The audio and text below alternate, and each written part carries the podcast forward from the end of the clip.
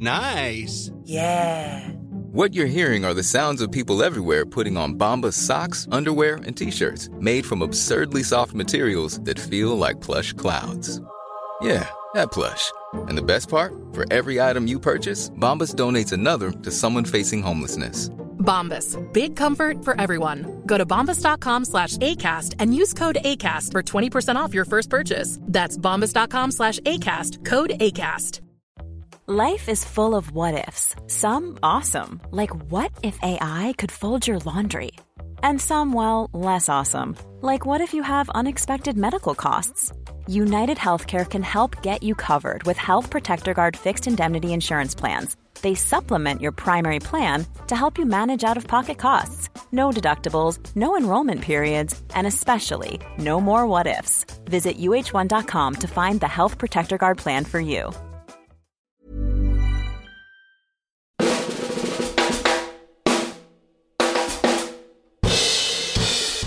Truth and movies. On today's programme, Houston has a problem in Whitney, Kevin Macdonald's biographical documentary about the iconic 80s pop star.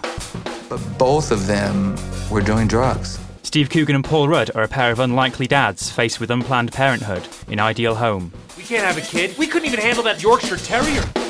And for Film Club this week, we look back at Michael Cimino's Vietnam War epic The Deer Hunter, just in time for its 40th anniversary re release.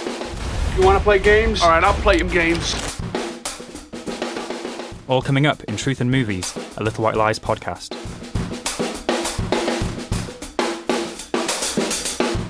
And we're back. It's Michael Leader here once more, sitting across from Hannah Woodhead Hello. from Little White Lies. Hannah, how are you doing this week? Yeah, I'm good. I'm uh, just about hanging on in this unseasonable heat. Yes, exactly. And we're just about hanging on in these counter programmed films during the World Cup. Let's see how we fare It- this week. It's a quiet week, isn't it? I heard last week was the second worst weekend of the year at the box office. Yikes. I wonder what the worst, worst of the year is. Yeah. And sitting next to Hannah this week, we have a fresh face. We have Rowan Woods, film programmer, development executive at BBC Films. Rowan, welcome to the show. Hi, it's so nice to be here. I've been a long time listener. Well, we'll have to see how you uh, fare with Whitney and Ideal Home shortly. Oh, God, that sounds like a threat. No shame, no shame, no judgment. We'll just uh, get on with it. Excellent. And let's dive straight into the films. Uh, first up, a documentary, Whitney.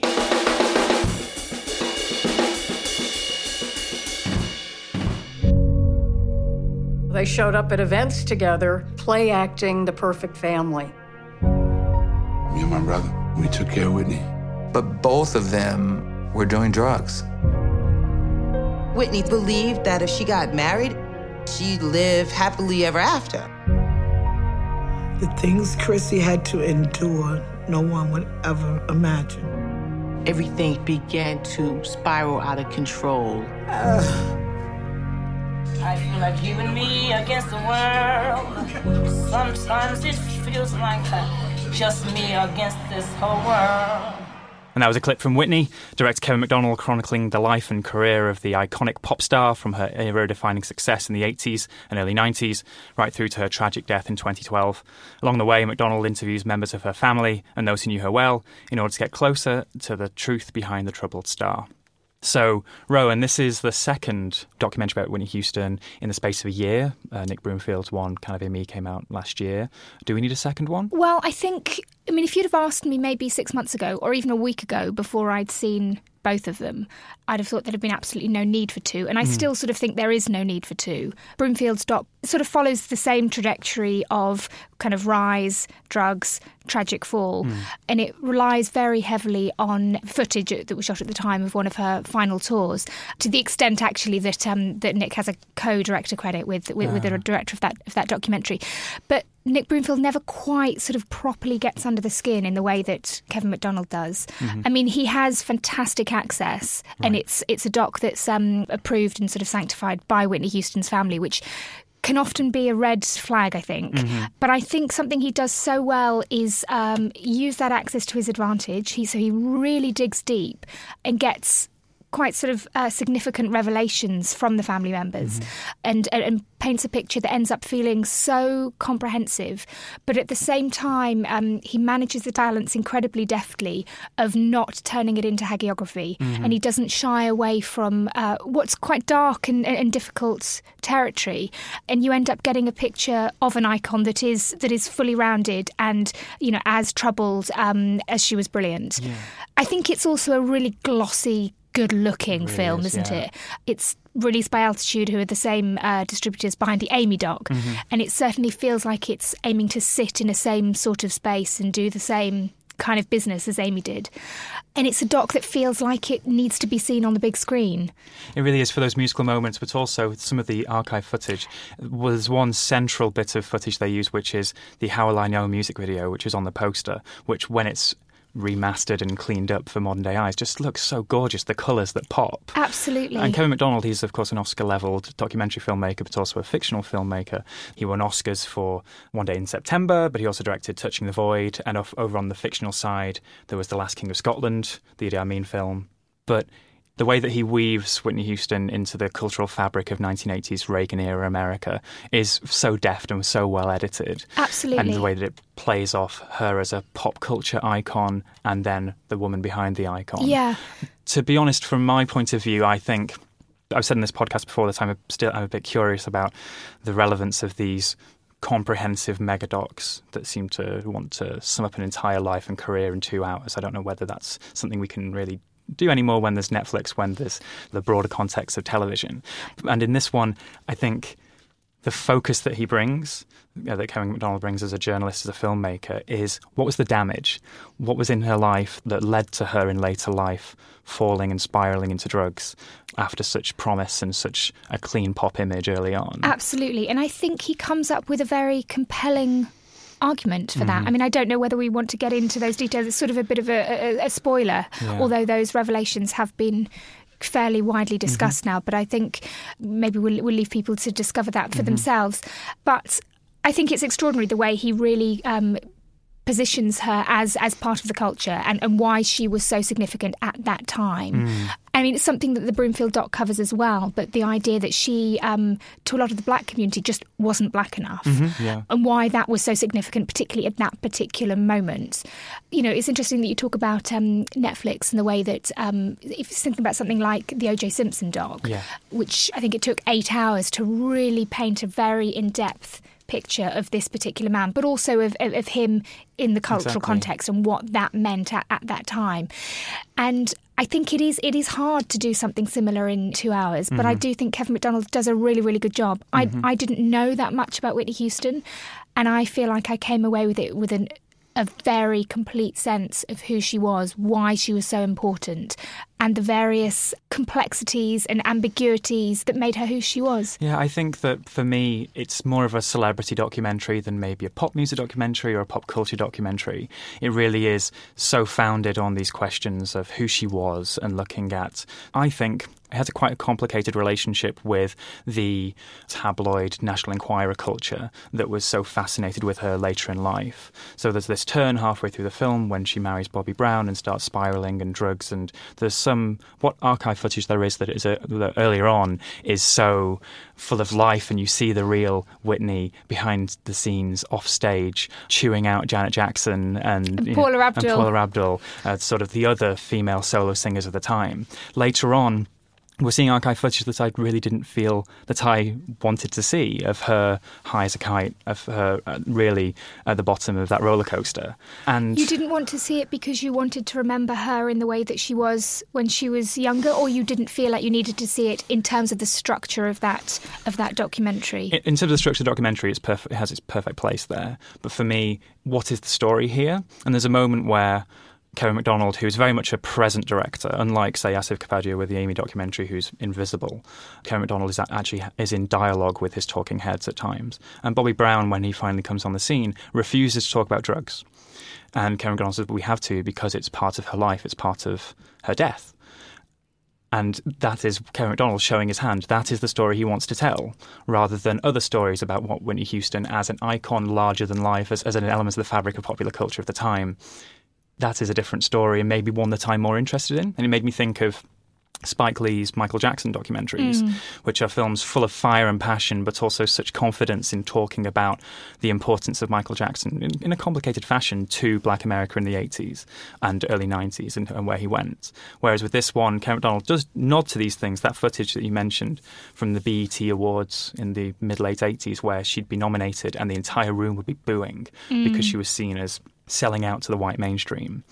I'd almost want a documentary that focuses more confidently on that, on what she really meant, mm, as opposed to focusing on the truth behind behind the music. Mm. And I think that that's where it starts to stray into a more ghoulish narrative That's in a interesting. way. And one piece of footage that I remember from the time, it was actually one of the first things I think I ever watched on YouTube, was footage from her final tour where she can't sing anymore. She can't hit those high notes, those kind of soaring runs uh, for I Will Always Love You. Mm. And that's not what I'd come to a film like this to see.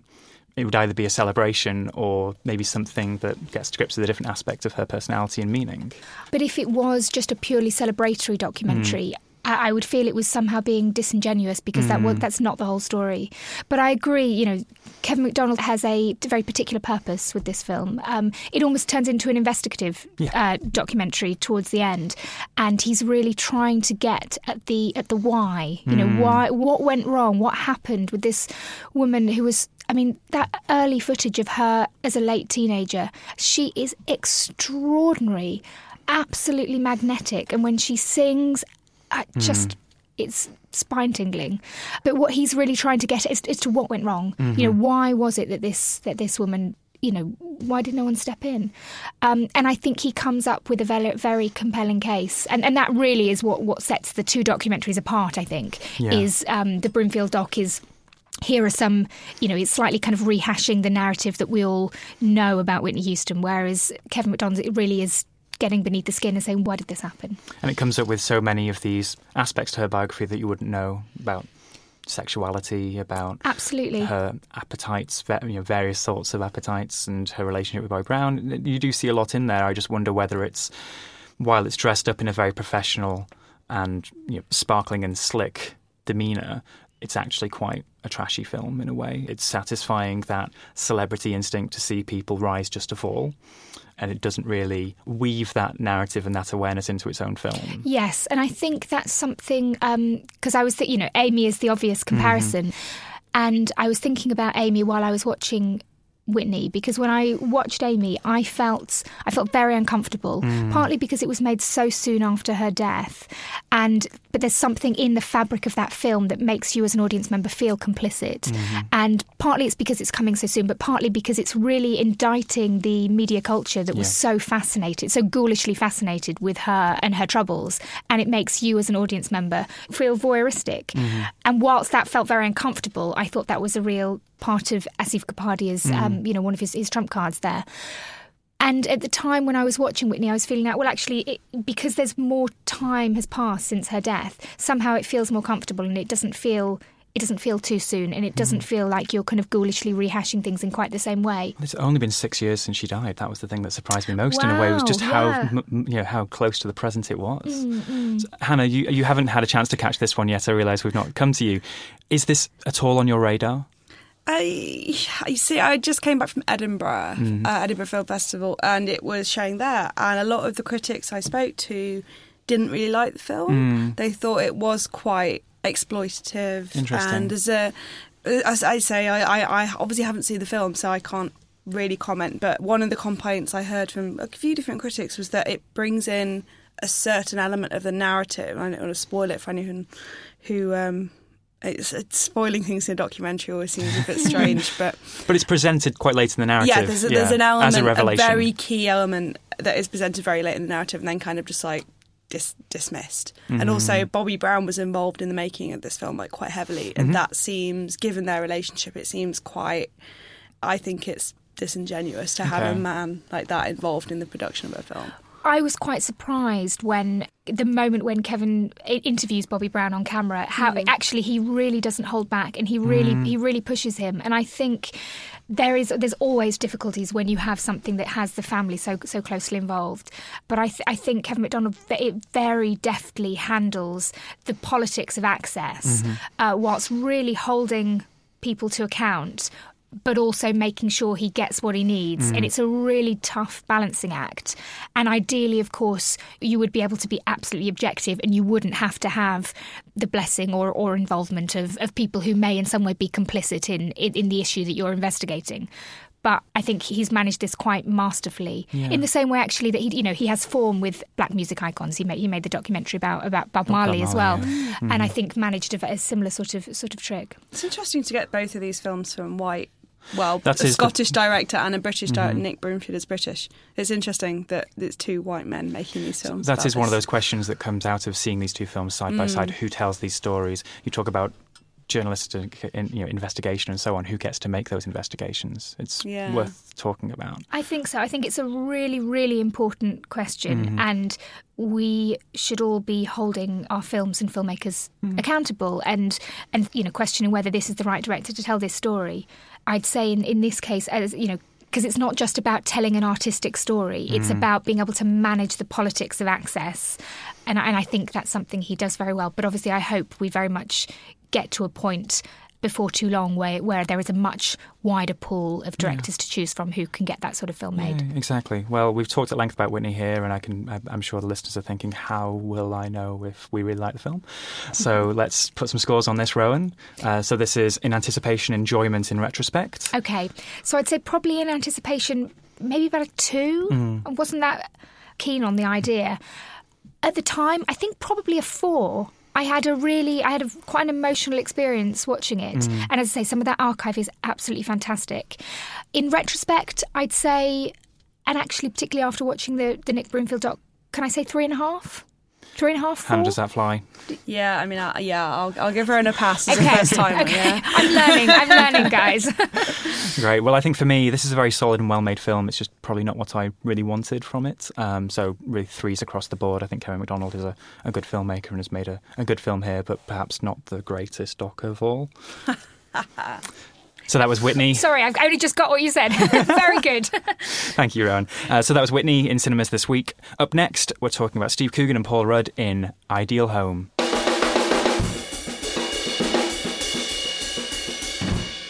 So, Ideal Home. Steve Coogan plays Erasmus Bramble, the host of a cable cooking show who lives with his partner Paul, played by Paul Rudd. Together, they're the party throwing power couple of Santa Fe until a young kid, claiming to be Erasmus's grandson, appears on their doorstep. Here's the trailer. I'm concerned that artichoke soup is sad, but if we use this as a base, we can make individual sformato. Come on! Sformato and Limoges? Aren't we gay enough? Dear Erasmus, this is your grandson. You have a grandson? It's unbelievable, isn't it? I mean, look, I've had no work done. Where's the father? Well, according to the note, he's in jail. So he's moving in? We can't have a kid. We couldn't even handle that Yorkshire Terrier. Thank God for that coyote. Problem solved. So there's a clip from Ideal Home. The Little White Lies verdict is often crass, generally bewildering. Hannah, who wrote that? Uh, that would be me, the uh, the Paul Rudd correspondent. Ah, Have a lot of strings to my bow. Joaquin Phoenix correspondent, Johnny Knoxville correspondent, Paul Rudd correspondent. Mhm. So, what does the Paul Rudd correspondent think of Paul as Paul You in know, Ideal Home? I think Paul Rudd is the saving grace of this film, and the only reason that anyone should watch this film is for Paul Rudd, who looks magnificent in it. He has a Mhm. great beard going on. He going really on. does. Um, he wears a lot of leather. He, he's, I mean. I don't want to turn this into like a thirst podcast, but like he looks magnificent in this He's movie. He's got some nice shirts as well. Yeah, nice shirts. He's really doing the heavy lifting in this, Mhm. and he's the only character kind of given a bit more of a depth to Mhm. him. He has this whole kind of subplot about his anxiety, which is um, quite sad and not really something you see talked about in film. You know. Um, uh, quite successful men dealing with like deep social anxiety, but uh, it's all played for laughs. Um, that gets to the heart of some of the tonal problems I had with this film, where it's simultaneously silly, sincere, and sarcastic. Yeah. So you say he, there's one point in the film where he has a panic attack, but then it's played for laughs after the fact when he overreacts to a panic attack. Yeah, um, I was a bit sort of taken aback by it because obviously, maybe just this is a UK thing. There is a lot of kind of talk around like men should be able to talk about their feelings and talk about their mental health and their Mhm. social anxieties. And in this film, it's just like you're a big Jessie because you can't handle a panic attack. And I was so offended by that on, you know, a sort of big budget film for that to be the kind of takeaway gag. Uh, I, uh, yeah, like you say, there's just so much kind of tonal mismatching going Mhm. on in this film. I went to see it with our intern at the time Oh, yeah. um, a couple of months ago, and we came out and we both went. I don't know what I just watched. it's a strange, strange movie. Can't Yeah. decide what it is. It really felt to me like a, uh, the sort of movie within a movie you'd find in some sort of star satire or Hollywood It's a film. Seinfeld movie. Oh, right, yes. That's what we call it. You know, that kind of like bizarre. It turns up as a poster in like 30 Rock or, yeah, like Seinfeld. Mhm. And then you go, oh, that'd be hilarious if they actually made that. And they've made it. And it's. and they actually did. it's- Rowan, how did you get on with Ideal Home? I mean, I have to say, I had quite a good time with it. And why is that? Um, well, okay, so let me just preface that by saying I'm not here to defend the film, but I did have quite a good time with it. And I think partly I've got quite a lot of affection for this kind of um, American comedy that really takes masculinity as its, as its subject matter. Mhm. There's a rich vein of them running through from you know the early work of uh, Judd Apatow and, and, Mm. and, and Todd Phillips. I'm quite a scholar of this of, of, of this uh, era of uh, of American comedy, and, and this film, ta- you know, it, it, it's subject is, is masculinity and its fatherhood. Mhm. Um, so I think the fact that it's sort of uh, you know investigating some of those anxieties is quite interesting. Mhm. Um, and I had a great time with Steve Coogan's performance. I think, I mean, it's basically uh, it's basically Camp Partridge, but Yeah. I had a, but I had a good time. I had a good time with it. But I think it's um it's an odd film, a, a film that doesn't really know what it's trying to do. Because on the one hand, I think it thinks it's being quite progressive Yeah. and quite liberal. You know, it's got these two characters who are openly gay, and you know, the, all those photos you get at the end, you get this montage of, of real life Mm-hmm. Same-sex couples, yeah. same-sex uh, parents, which leads you to believe that the film is thinks it's doing something that, that feels very um, very important and, Mhm. and liberal, and yet at the same time. All of the comedy, all of the film's comedy is predicated on the idea that these two gay men, the idea of them being parents is absolutely ludicrous and hilarious because, of course, why would gay men be parents? That's Mhm. just silly. And there is nothing more to their characters than the fact they're gay Mhm. and they're both made up of this um, dreadful kind of morass of gay stereotypes. Yeah. It's offensive and it's deeply conservative, but at the same time thinks it's doing something progressive. And, and it comes from a, a place, a quite a personal place. Writer director Andrew Fleming has had this screenplay in mind for a, a close to a decade, I, I believe. His reputation is is safe forevermore because he did The Craft in the 1990s and has done not much since. He did Hamlet 2. Hamlet 2, Coogan. Dick, he did. and Dick as well. Yeah, that was his follow up, wasn't it? But um, this is based on many of his experiences himself with his partner trying to become a same sex parents. But it really doesn't come through as as a deeply felt personal history. It seems to be very confused as to whether it's making fun or whether it's a sort of slice of life or whether it's a progressive issues movie. And uh, just just to pick up on your point Steve Coogan, I like Steve Coogan a lot. Alan Partridge, 24 Hour Party People, even Philomena, I, I thought he was great in that as well. And The Trip, of course. Here, this is the worst of Coogan in my mind. He's sort of doing a Kenneth Williams impression almost. It's him really dialing up the camp. And of course, this, this character, Erasmus Bramble, with a ridiculous name, is one of his, you know, really in his wheelhouse as this conceited person with no self awareness and a great inflated sense of self. But Coogan wasn't the right person for this role, really. There's the joke in the trailer, I believe we heard, which is that he's way too young to have a grandson as well. The idea to me that Paul Rudd and Steve Coogan would be together is offensive. Paul Rudd is so far out of Steve Coogan's league, so that was my big issue. But the, the thing, the thing is, uh, Steve Coogan's kind of doing this like quasi Nathan Lane in the Birdcage, and I love the Birdcage. Yeah, okay, it's a bit of a birdcage. yeah. And the thing that makes the Birdcage so great is that you really feel for these characters and you feel for their struggle. And it's a similar kind of premise. You know, they're trying to play it straight, Mhm. and in this one, they're kind of like just trying to be that all American family, but they're gay. And you really feel for the characters in the Birdcage because they feel like real people. You know, they and Nathan Lane particularly is preposterous in it. You know, this very Mhm. self-centered, very like dr- over dramatic drag queen, but there's some heart and some warmth, and that was totally what was lacking for me in. I have to say, really, just Steve Coogan's performance Mhm. because he was so pleased with himself, and like every ten seconds there was a blowjob joke, and I was like, "Is this, is this necessary? Is Yeah. who's this for? I can't." And there's this whole like recurring joke for the first half hour of the film about the fact they don't know the grandson's name, Mhm. which I thought was just really bizarre, and I didn't understand why they kept up for as long as they kept it up. It did feel a little bit like the screenplay was just developing as the film was going along, which make, makes me surprised to know this was a project that had been kicking around for some time. It just felt very arbitrary where the kid turns up and then there's a scene with them just walking down a corridor saying, I guess we have to send him to school then. And then the next scene is him going off to school. and it just seems to be this sort of arbitrary checklist of plots. But even though I said this is the worst of Steve Coogan, I don't want to lay too much of the blame at his feet because I think that character gets to the heart of what my problems with the film.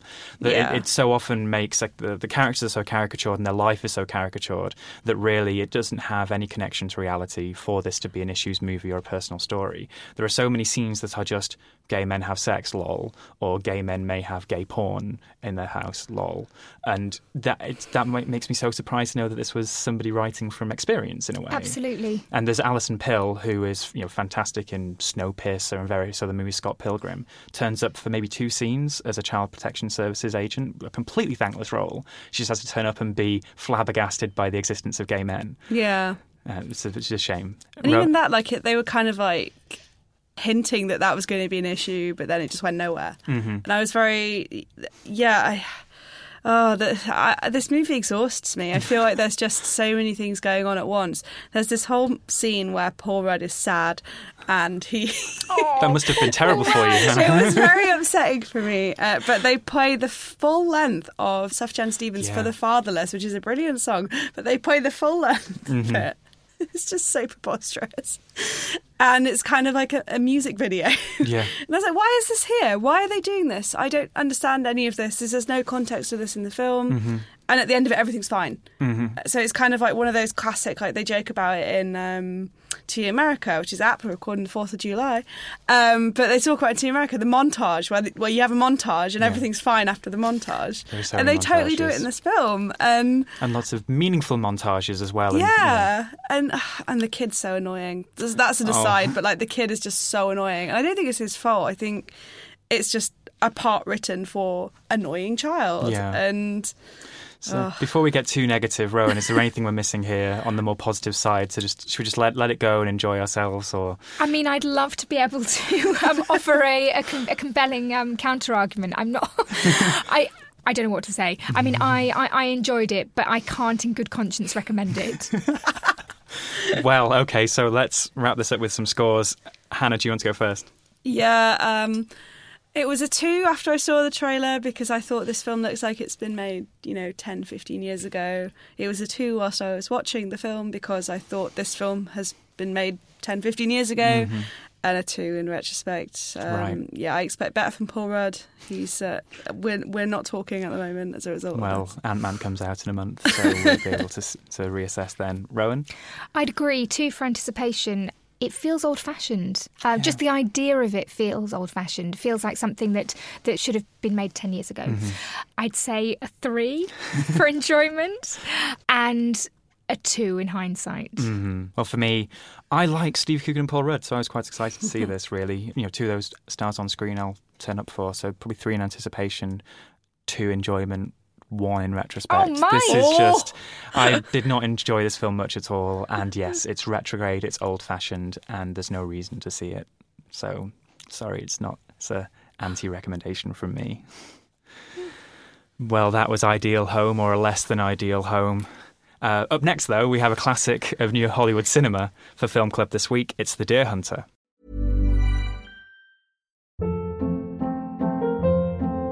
Hold up. What was that? Boring. No flavor. That was as bad as those leftovers you ate all week. Keke Palmer here, and it's time to say hello to something fresh and guilt-free. Hello Fresh. Jazz up dinner with pecan-crusted chicken or garlic butter shrimp scampi. Now that's music to my mouth. Hello Fresh. Let's get this dinner party started. Discover all the delicious possibilities at hellofresh.com.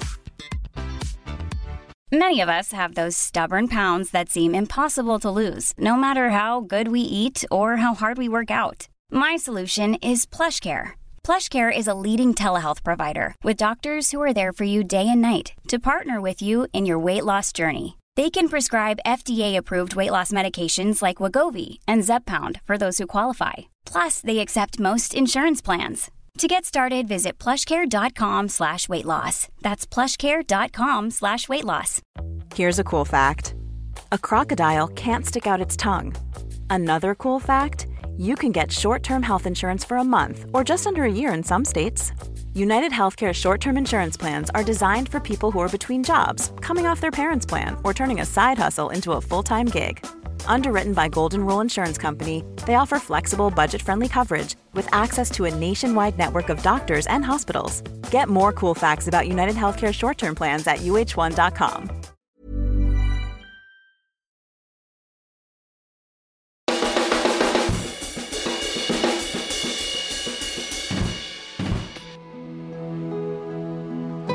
One shot is what it's all about.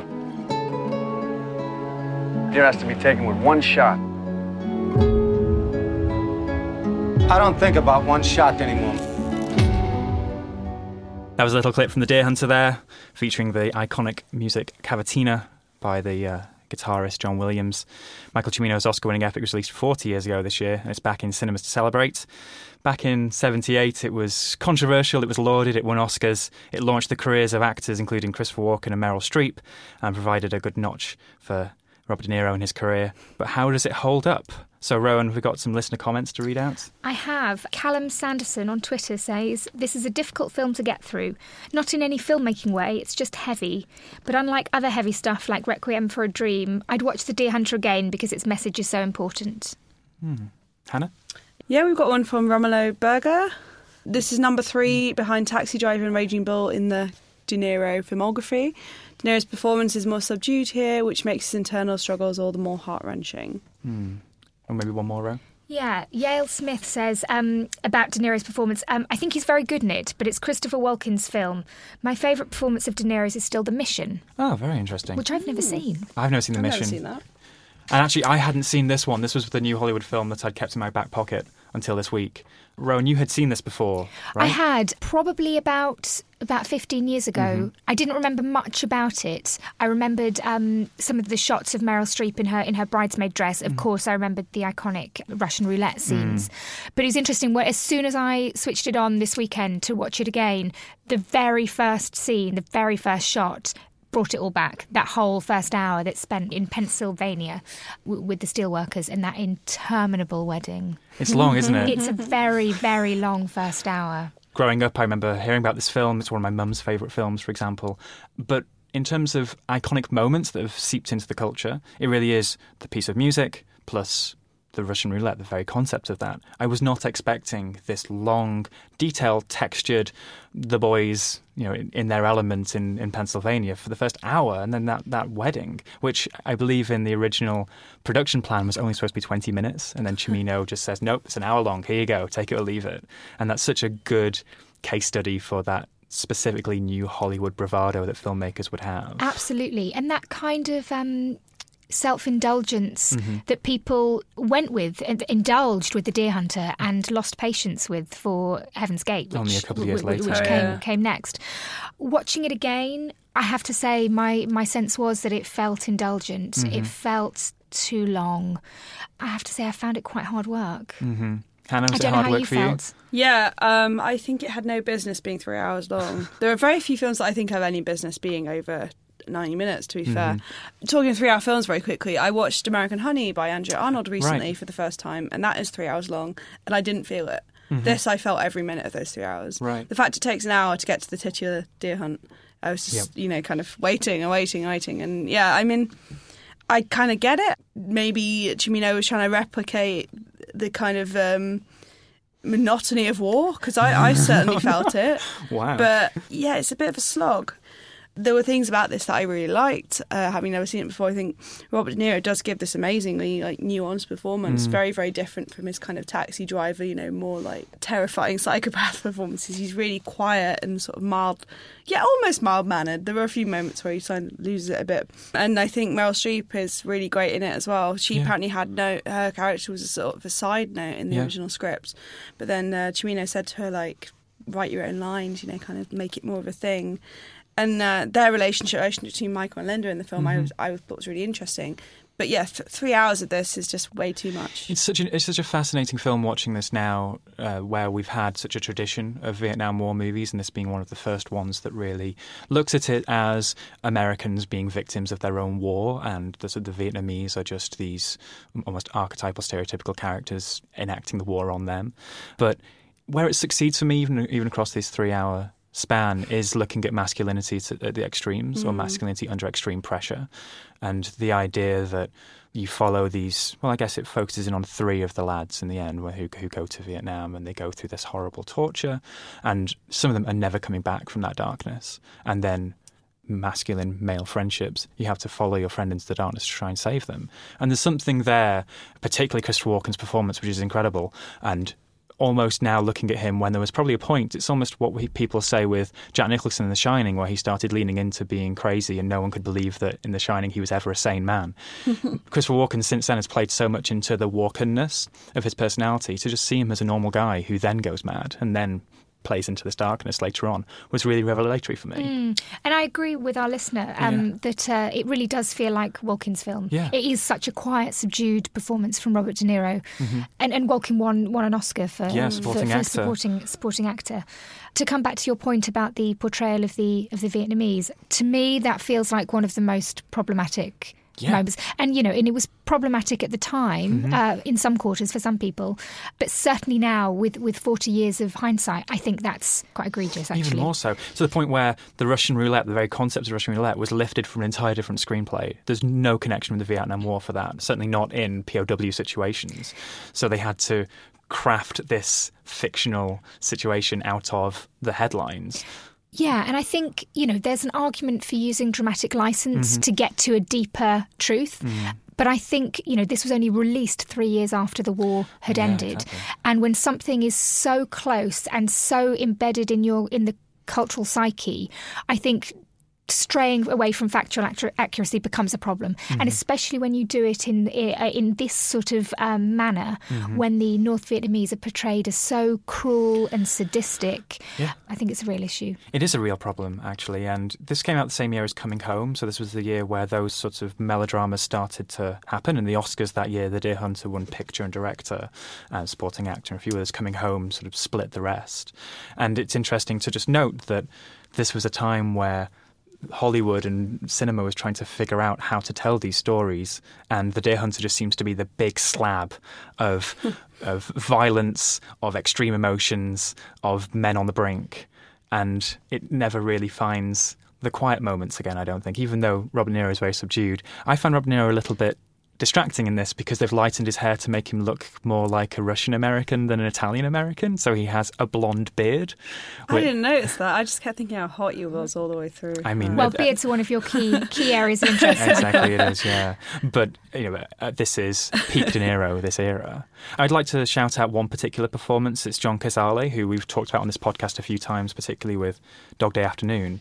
He was only in five films before he died, and this was the last one. He was actually gravely ill on set, and I think that's a connection to why Meryl Streep is in the movie and why she was there. She wanted to be in it to be with him. Well, they were They were- romantic partners They at the were, time. yeah. She nearly walked off the film because they wanted to sack Cazale because he was so gravely ill at the time of filming, and she said if if you sack him, I'm I'm walking. And Mhm. Cimino said the same thing. I think De Niro said the same thing. Yeah.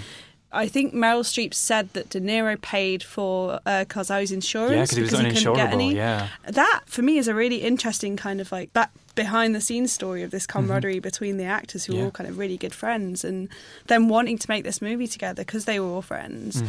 And that that's almost more compelling than the story on screen. You're like, oh, these guys have all just loved each other and wanted to make a movie together. Yeah.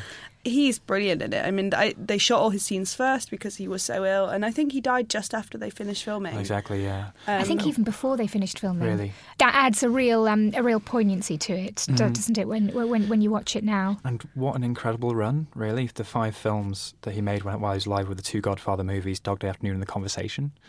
Wow, and Uh, the Deer Hunter. And then the I mean, Hunter. And then he was in archive footage in The Godfather 3, but we don't need to mention that too strongly. But to give such a good performance when he must have been sort of, you know, really at death's door is Exactly. incredible. And such a different actor. Do you think about 70s sort of Italian American actors, the Pacinos and the De Mm. Niros, these big personalities. Cazale is so nervy and thin, and, and in, in all of his performances, so frail and a bit ambiguous in his performances. And it was, you know, such a, a loss that this was his final film. I'd highly recommend if anyone's going to go and watch The Deer Hunter now, mm-hmm. I would recommend you do it on Amazon because it's on Amazon Prime for free. Okay. And they have this X-ray feature which gives you trivia about the film, and there are some great facts about this film that I was not aware of whilst I was watching it. So there's a wonderful moment when they're in Vietnam and. I think it's John Savage who's screaming, There are rats in here, Michael. There are rats in here, Michael.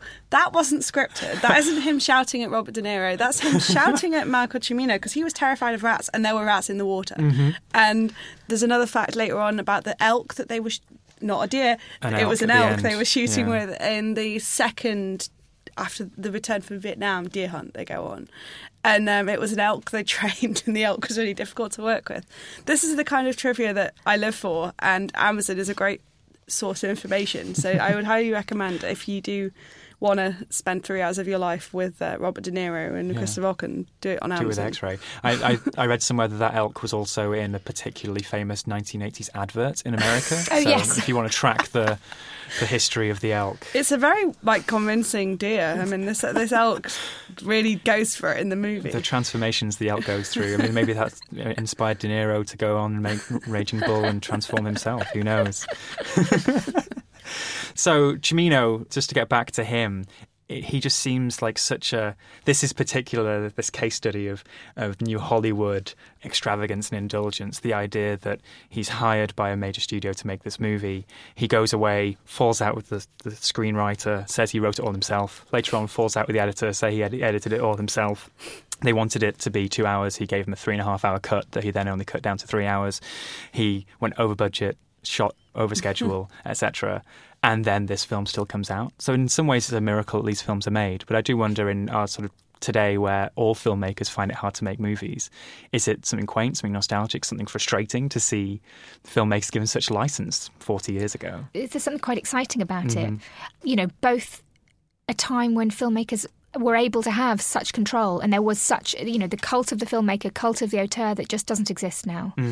So I think there's something quite exciting about that. But I do think it's so interesting how, over the years, I think the reputations of both The Deer Hunter and uh, Heaven's Gate have Mhm. almost switched. Exactly, and Heaven's yeah. Gate is the film now that feels like it's screened more regularly Mhm. and has been through a sort of a positive reassessment. And The Deer Hunter, the one at the time that was really lauded, won five Oscars, now is the one that feels almost more more Mhm. self-indulgent. Exactly. In Heaven's Gate, the film that forced United Artists into bankruptcy, sort of ended the new Hollywood era where producers started realizing and studio heads realized we should probably not give the filmmakers such such freedom, and then was re-released a couple of years ago, restored and reappraised. When Heaven's Gate came out, though, there were a lot of critics who had liked The Deer Hunter who then went back and retroactively said they didn't like The Deer Hunter because Yeah. they hated Heaven's Gate so much. Which I think that's an incredible power that Cimino has to make journalists go back and retract their positive statements about his films because they hated his new movie so much. But this is one of those one of those fascinating films where maybe growing up we see these films as canonized,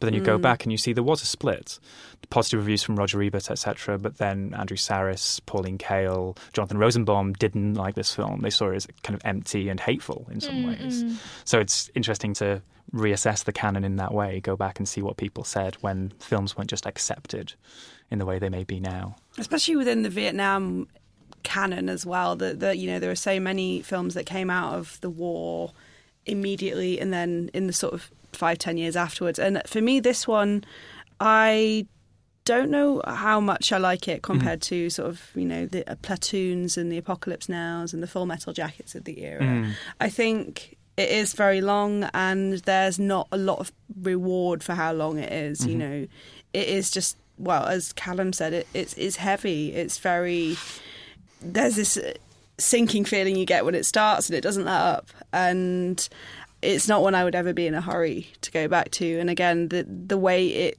deals with the vietnam war i think all the scenes in vietnam it could have gone without them i think it would have probably been a more interesting film if they literally just had the scenes of them before they left and the scenes and after. they came Interesting. back Interesting. Yeah. Well, Listeners, you can tell us how wrong we are at the usual uh, addresses at LW Lies on Twitter, Truth and Movies at tcolondon.com over email or at the podcast page at lwlies.com slash podcast. So next week, it's a bumper week, Hannah, isn't it? It is. Yeah. So we have Skyscraper, which is Dwayne Johnson doing Die Hard in an even taller skyscraper. we have Incredibles 2, Brad Bird's Pixar sequel. First Reformed, speaking of New Hollywood, we have Paul Schrader double bill, really. First Reformed, his new film, and Film Club is Paul Schrader's 1992 Light Sleeper. Where was I? All right, so if there is no God, then how can we conceive of it? You know? I mean, the idea of God presupposes the existence of God. You know, that's the ontological argument. That's Anselm. It's, that's 1200 or 1400. I'm not sure. I gotta get going. No, don't leave. Don't listen. Tourists, stay, stay. Listen, this is a good part. So, if the idea of God is implanted by God, the sensus divinitatis, the sense of the divine, you know, then what is the role of human thought? You know? Not faith. Everybody wants to talk. It's like a compulsion. My philosophy is you got nothing to say, don't say it. They figure you can tell a DD anything. Things they would never tell anyone else. Of course, they're stoned to start. Do you think that all of our thoughts are on a pre recorded tape implanted in our brain at birth? And then they just play? I do. So I haven't seen this one. This seems to be a bit of a deeper cut in his filmography, starring Willem Dafoe, Susan Sarandon, and you said a young Sam Rockwell. Young Sam Rockwell and David Spade for some reason. Okay. He was a thing then. It was the 90s. But yeah, young Sam Rockwell playing a character called Jealous. I've never seen this film. I'm very excited. I'm back here next week with you, Michael, Yeah. and I can't wait to talk about we it. We shall see. Four films. So let us know what you think about Light Sleeper. So any other business? Hannah, any Little White Lies business we should talk about? Yeah, well, it's an exciting summer ahead for Little White Lies. We are going to be down at Somerset House, uh, involved in their new exhibition, which is called Print Tearing It Up, and is a celebration of print journalism. So we'll be down there from well the last week of August with a whole exhibition where you can come and uh, meet some of us. We'll be down there, and we're doing a zine workshop where you can come and make your own Arnold Schwarzenegger zine. Great. And we're doing a talk, and more excitingly for listeners of the podcast, we're doing a live podcast Uh-huh. with special celebrity guests Ooh. and special host who is TBC. I'm not sure who it's going to be. Might be Michael, might be James. Who knows? Extra Crazy world host. of uh, truth and movies. but yeah, you can buy tickets for that now online on the Somerset House website, and we would love to see some of you down there. Fantastic. Thank you, Hannah. Rowan, thank you so much for being with us today. Thank Is you so there much for having me. What a pleasure. It's been a pleasure. Is there anything in the future that you'd like to make a mention? Well, it seems only fair because both our films today, Ideal Home and Whitney, make passing reference to Kevin Costner. Um, they do. they do. Um, it, it seems only fair to mention uh, you and I uh, run a programming collective called Misc Films. We do, um, yes. We're putting on a Kevin Costner mini season in August. We're showing A Perfect World, the film that Clint Eastwood directed, Mm-hmm. and we're showing Bull Durham. And we're doing them over over two weeks at two venues in London, and it's a celebration of that era when Kevin Costner was really at the peak of his Mhm. of his powers before he became associated with with kind of indulgence. So we can, you can find information for those two screenings where? Oh, you can find them at miscfilms.com, and that's M I S C F I L M S dot com. Right. They're both in August. Both in Perfect August. World, Bull 7th Durham. 7th and 21st. Fantastic. And I suppose that just leaves me to say thank you once more to Hannah and Rowan for being with me today. Thanks so much. I've been Michael Leader, and as always, this has been a Seven Digital production.